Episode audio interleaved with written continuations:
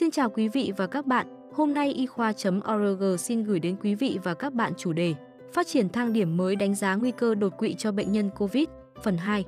Markler cho biết hệ thống tính điểm quy định điểm cho mỗi biến số, càng nhiều điểm thì nguy cơ đột quỵ càng cao. Ví dụ, một người không đến một điểm có 0,2% nguy cơ đột quỵ nhưng người có 4 đến 6 điểm thì nguy cơ là 2% đến 3%. Vì vậy, chúng ta thấy nguy cơ đột quỵ tăng gấp 10 đến 15 lần khi có 4 đến 6 điểm so với 0 đến 1 điểm. Markler cho biết độ chính xác của điểm phân tầng nguy cơ, thống kê C là 0,66, khoảng tin cậy 95%, 0,60 đến 0,72 là khá tốt hoặc tốt ở mức vừa phải.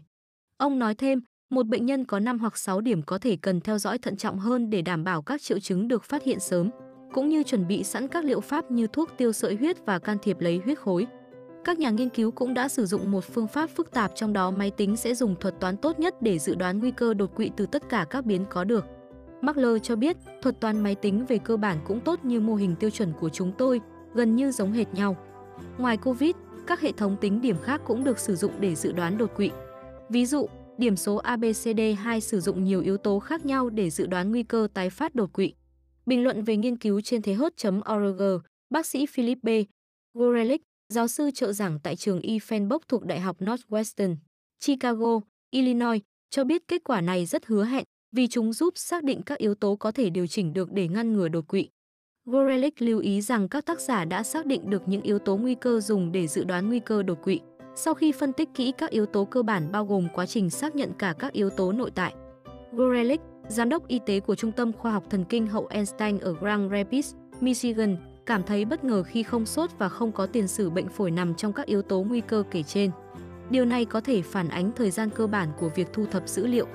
Ông bổ sung rằng việc xác nhận thêm các kết quả từ các tập dữ liệu khác sẽ hữu ích để xác định tính nhất quán của mô hình dự đoán và giá trị tiềm năng của nó trong thực tế nói chung.